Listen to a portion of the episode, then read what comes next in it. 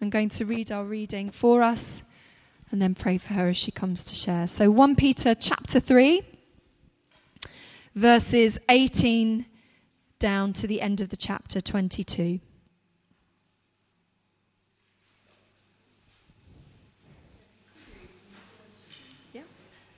Yeah, we're going to read a little bit more so it flows in. So we'll read from verse 13 down to 22.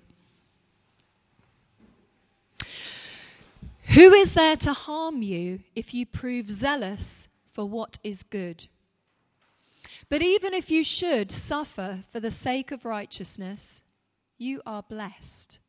And do not fear their intimidation, and do not be troubled but sanctify Christ as Lord in your hearts, always being ready to make a defense to everyone who asks you to give an account for the hope that is in you, yet with gentleness and reverence.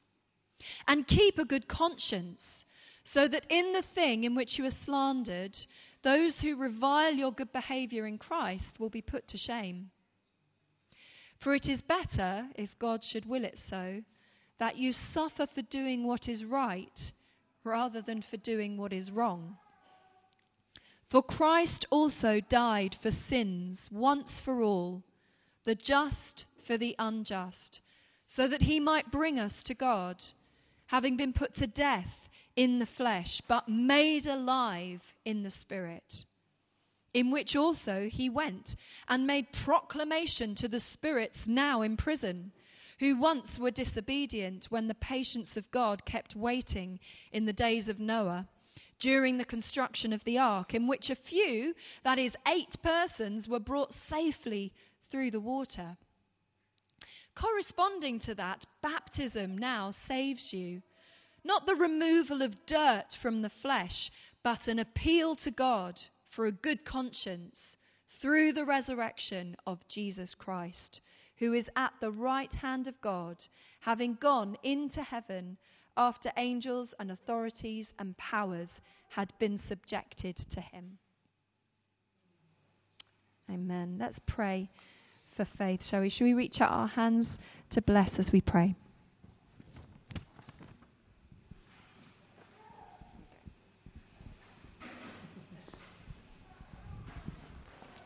Yes, Lord Jesus. Lord Jesus, we just want to pray now that you'd fill faith afresh with your Holy Spirit. Lord, thank you for all that you've given her to share with us this morning. Lord, we want to open our hearts and our ears to hear your word to us, Lord, through her. And we pray that she will be blessed, Lord, in the giving of it, and that we will in the obeying it. In Jesus' name. Amen. Amen. Okay, can you hear me okay? Can you hear me at the back as well? Wonderful. Okay, good. It's wonderful to be back here, though I felt a bit, you know, kind of. Um, I feel as if it's years since I was here, but of course it isn't years, although it's getting on for a year uh, since I broke my ankle. But uh, here I am, and it's it's doing well. It's it's fine. It's good. So it's wonderful to be with you and to share this, this bit of the scripture. I think Peter's epistle is um, what I've noticed about it, if you've ever read it through, is sometimes it's hard to quite follow exactly what he's saying. It's quite complex at times, and he refers to Old Testament things which are quite complex. And uh, sometimes I thought, is this really Peter, the fisherman? How does he know so much? How does he put it across like this? But he, he was an apostle, and God had equipped him to share the gospel. And the thing about this passage we've just read is that it was written to the people. They were Jewish origin, most of them, but they but they become Christians, but they were scattered through Asia. He was writing to these. They were called the dispersion, and they've been scattered uh, sometimes right back from when the Syrians had invaded before Jesus came, um, and had taken people captive to become slaves in parts of Asia. And so he the apostles had gone around some of those nations, some of those cities, and had found these uh, sometimes Jewish born people, um, but they came to know Jesus. They became uh, Christians or they made a response. And that's whom Peter is writing to. He's writing to people who are a little bit where they didn't plan to be, where they didn't grow up. It made me think of Ukrainian refugees who've come here because they can't stay in their nation. And we've been glad in this nation and in other nations to welcome them here. But even so, um, I remember one of our neighbours saying, uh, who's, who's taken uh, one of them to live in their flat, uh, she was saying that um, it's sometimes quite hard for her because everything is so different. It's not just the language you have to learn, but everything is different. Now, for the Jews at that time who'd been scattered across Asia, it wasn't just uh, language issues, it was everything, wasn't it? Because their culture as Jews was so different. And Peter is writing to these to encourage them in the gospel. I think it's a wonderful thing that he's done. So, what do we want to look at? I felt from this passage, I think originally it was called, if we could just have the title up, thanks, Sin, Death and the Devil's Defeat. I thought that's quite a, that's quite a title for a Sunday morning preach, isn't it? Sin, Death and the Devil's Defeat, although the last bit's wonderful.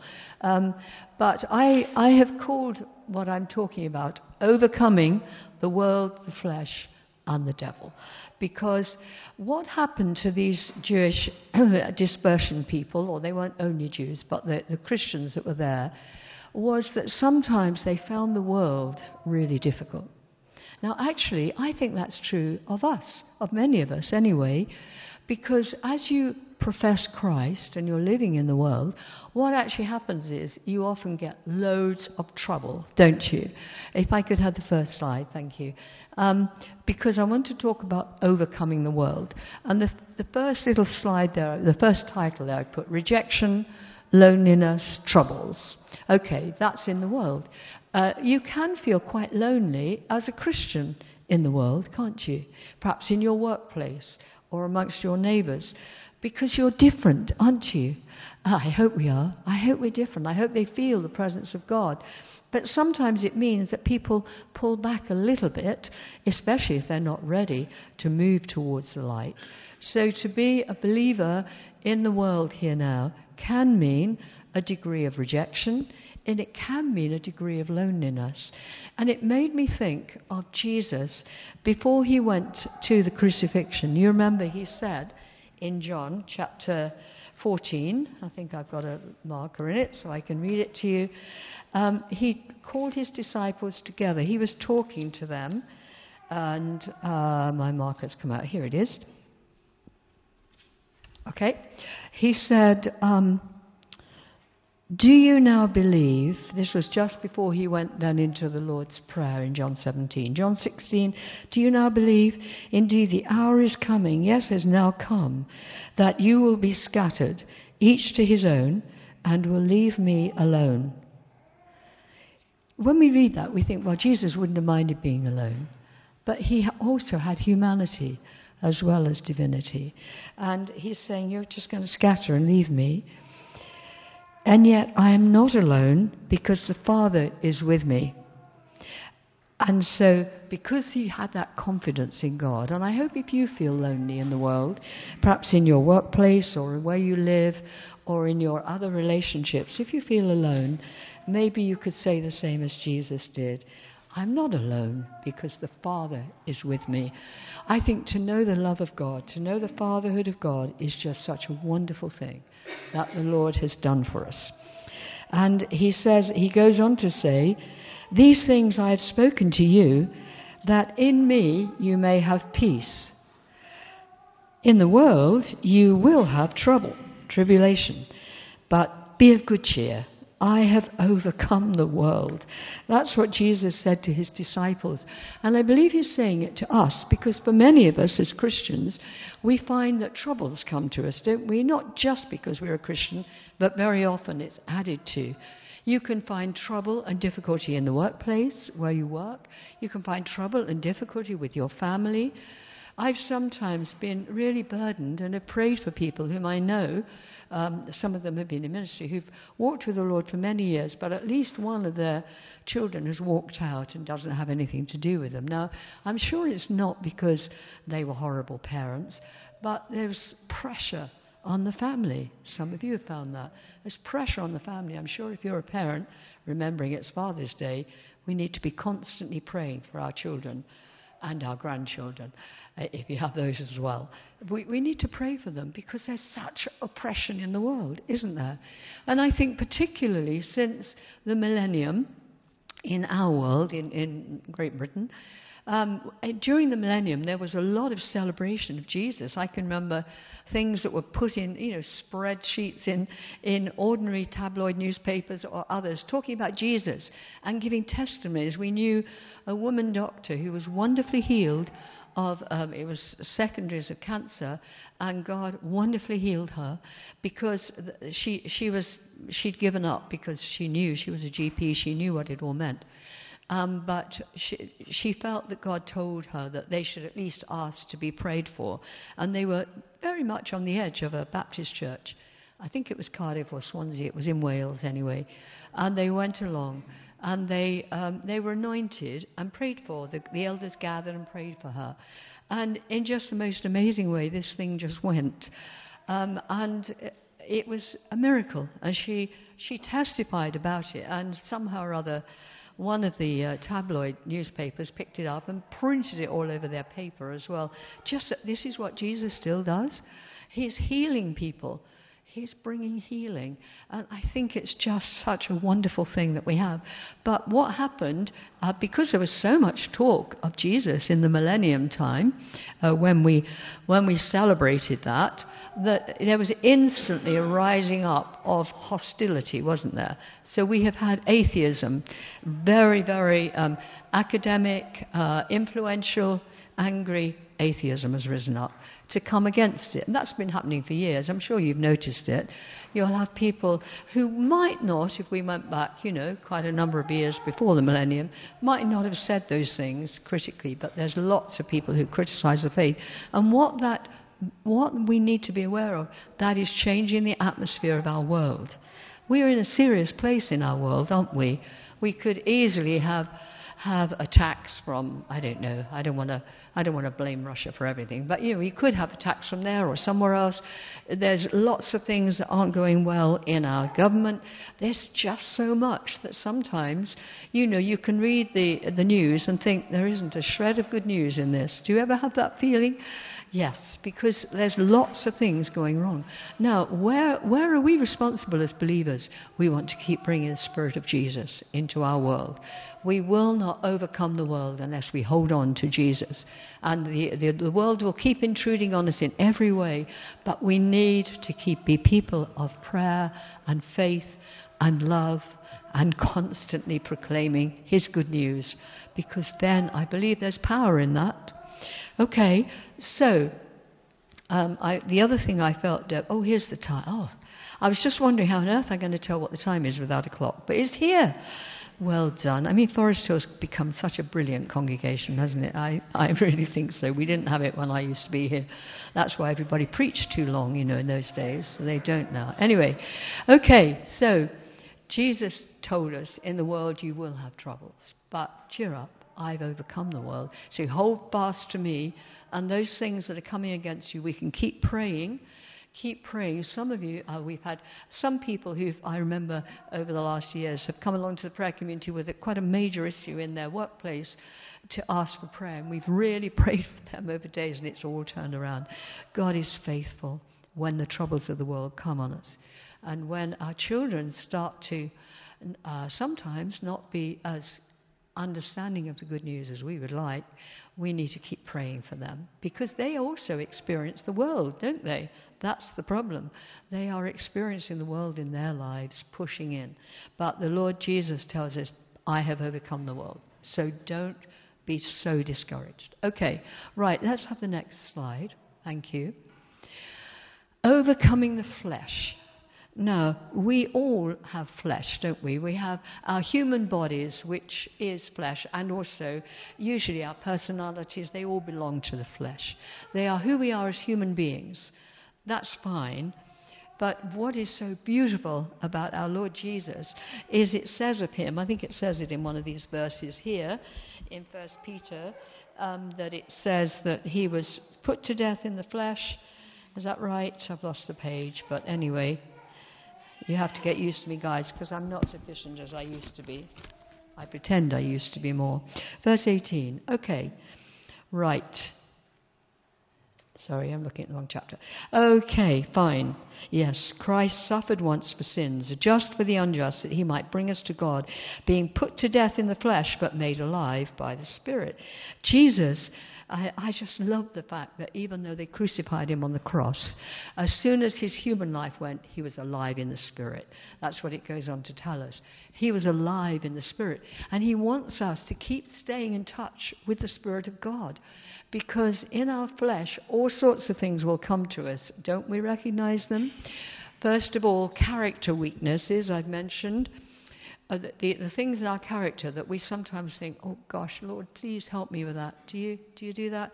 And sometimes we are praying about someone else and thinking, oh Lord, please help them with that, their temper or their, or their jealousy or all those kind of things, hatred. And then there are physical temptations which come to us that tempted to indulge in food, indulge in alcohol, indulge in sexuality, that there will be physical temptations. Yes, because we're in the flesh at the moment, aren't we? But we don't have to live in the flesh because we also have the Spirit, as Jesus said. So we don't have to live in that.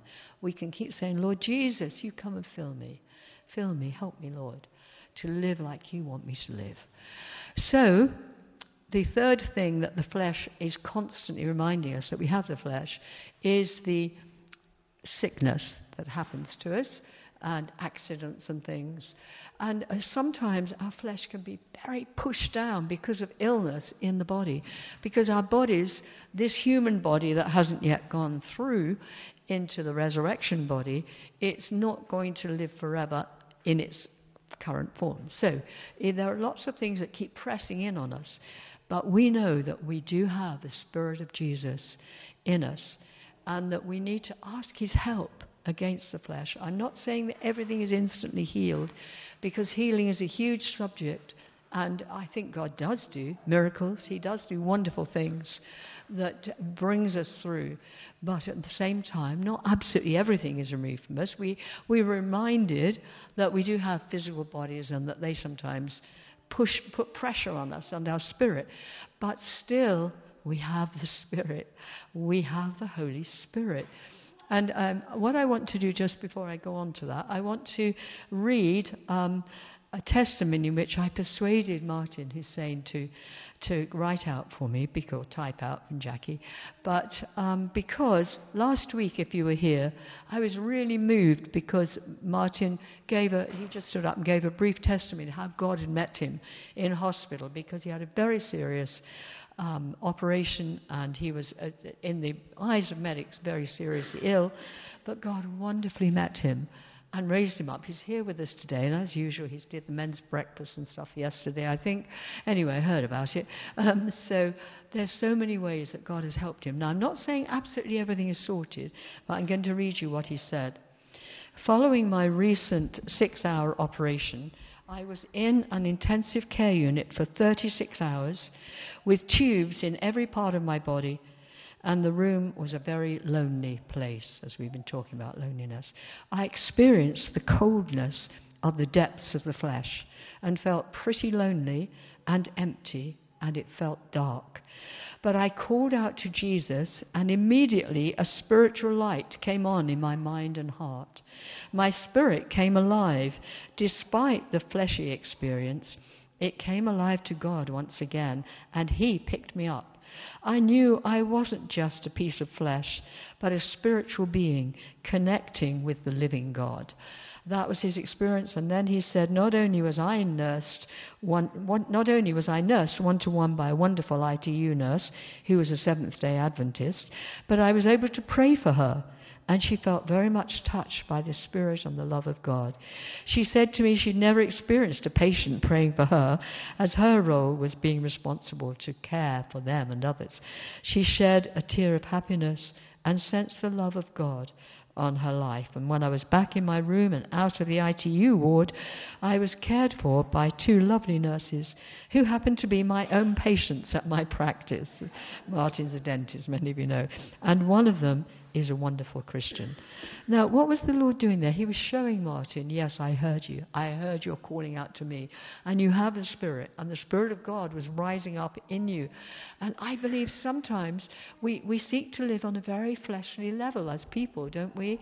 We're not looking to see the Spirit of God come in. And uh, yet, He does amazing things, wonderful things. Um, before I came along, because you know of recent months, I found I, I often need my reading glasses more often than not. And um, but this morning, when I was just about to come out, I couldn't find them. They seemed to have vanished. I went through every room of the house, everywhere I could think of. I'm sure you've all had this. And um, just getting very stressed and saying, Roger, have you seen them? You know, anybody put them anywhere? Um, anyway, I, what happened then? Eventually, I just stood there and said, Lord Jesus, please help me to find those. I need them. I need to go. Please come now, Lord. And instantly, I opened my eyes. I went to a bag, and there they were. They'd got caught into something which hid them. But I just thought it was so quick that I called out to Roger and said, Roger, the Lord is like, he heard me pray from the, pray from the next room. Um, and he, uh, he then heard me say, I found them, Roger. Fantastic. Praise God. He's a faithful God. It may not seem very much, but otherwise I would have had to have somebody up here reading every bit of my notes and my, because um, sometimes it pressures me. Okay, let me pick these things up. Okay, you're still with me, guys? This is the Spirit uh, that will overcome the flesh. And we need to ask him. Now, uh, you jumped on, and I didn't want to jump on. Sorry, I'm still in that. Sorry.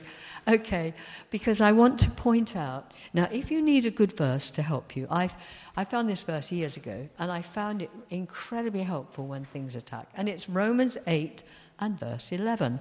And it says, um, if I can find that one, I may have, I may have lost the marker. But anyway, I know it more or less. If the spirit of him who raised Jesus from the dead lives in you, then he who raised Jesus from the dead will also give life to your mortal body by his spirit who dwells within you. Now, I'd seen that for years before, but I'd always assumed it means that when we, when we go to glory, when we step out of this mortal frame and get into our spiritual life in heaven, then that will happen. But until I read somebody, uh, some uh, commentary that said, no, actually, it says, if the spirit of him who raised Jesus from the dead, now we know that's the Holy Spirit, lives in you, okay, that's, that's current, okay, then he who raised Jesus from the dead will also give life to your mortal body. Now, your body, your mortal body is your body that's subject to death. So it's not yet in glory, okay? To your mortal body by his spirit who lives within you. Now, I, uh, as you can see, I know that verse by heart because I've claimed it so many times. Lord, you are. You live within me, Lord. You're the same spirit who raised Jesus from the dead so you can give life to this mortal body that needs you, Lord. Yes, let's see more and more of that release of that life. And I think it's just an encouraging one. I'm sure you do this, believers, but it's very good to have some verses that you really know by heart. Of course, there was a time when some of us were seeking to, to memorize the whole of the New Testament. I think it was Tom Rees or somebody who eventually, he was an evangelist, who started it, but started people doing that. And some of us were seeking to follow that. But you, if you can't do that, that's okay. But let's at least have some verses which have power to change our lives. Okay, so here we go. Now we go to the next one. Thank you. That's how we're going to overcome the flesh. And I did put on that other one, by the way. Don't need to go back. But it's worth reading the whole of, chapter, of Romans chapter 8, verses 1 to 17, because that's where some of those things are. And if you're struggling with health issues, then read it. We're not saying that absolutely everything is changed and, and we're all, you know, wonderful people, because in the end we're living for heaven, not for earth. But if we're seeking to do the will of God, and we need that strength or power, then He will give life to your mortal body. So let's live for Him. Okay, here we go. overcoming the devil.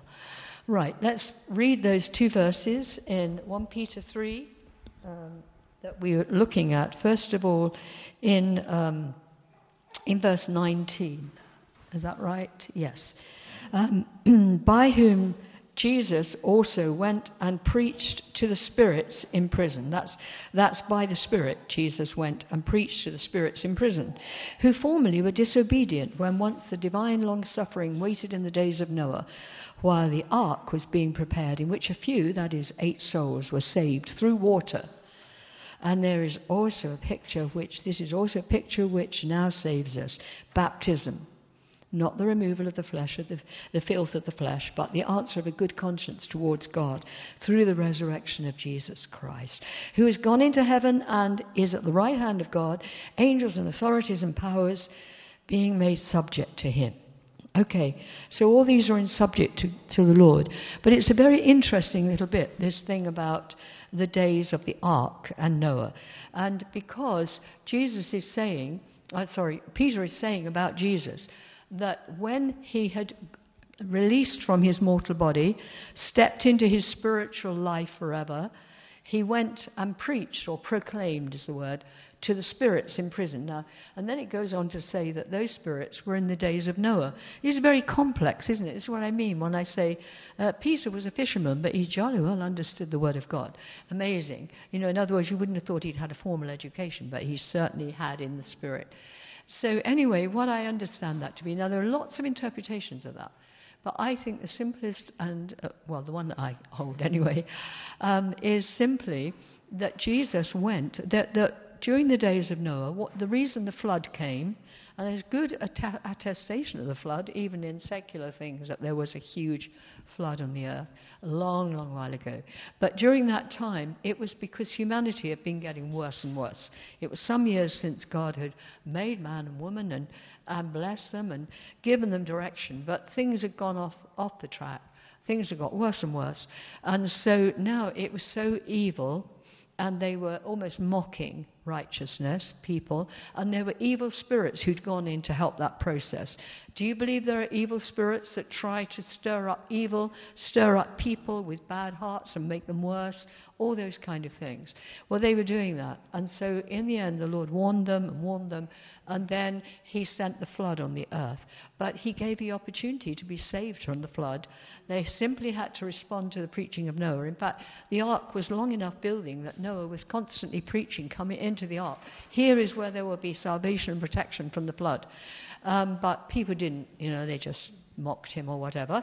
And so eventually there were only eight people who were in that ark, as well as all the wonderful animals, of course. But they, they then were saved from the flood, weren't they?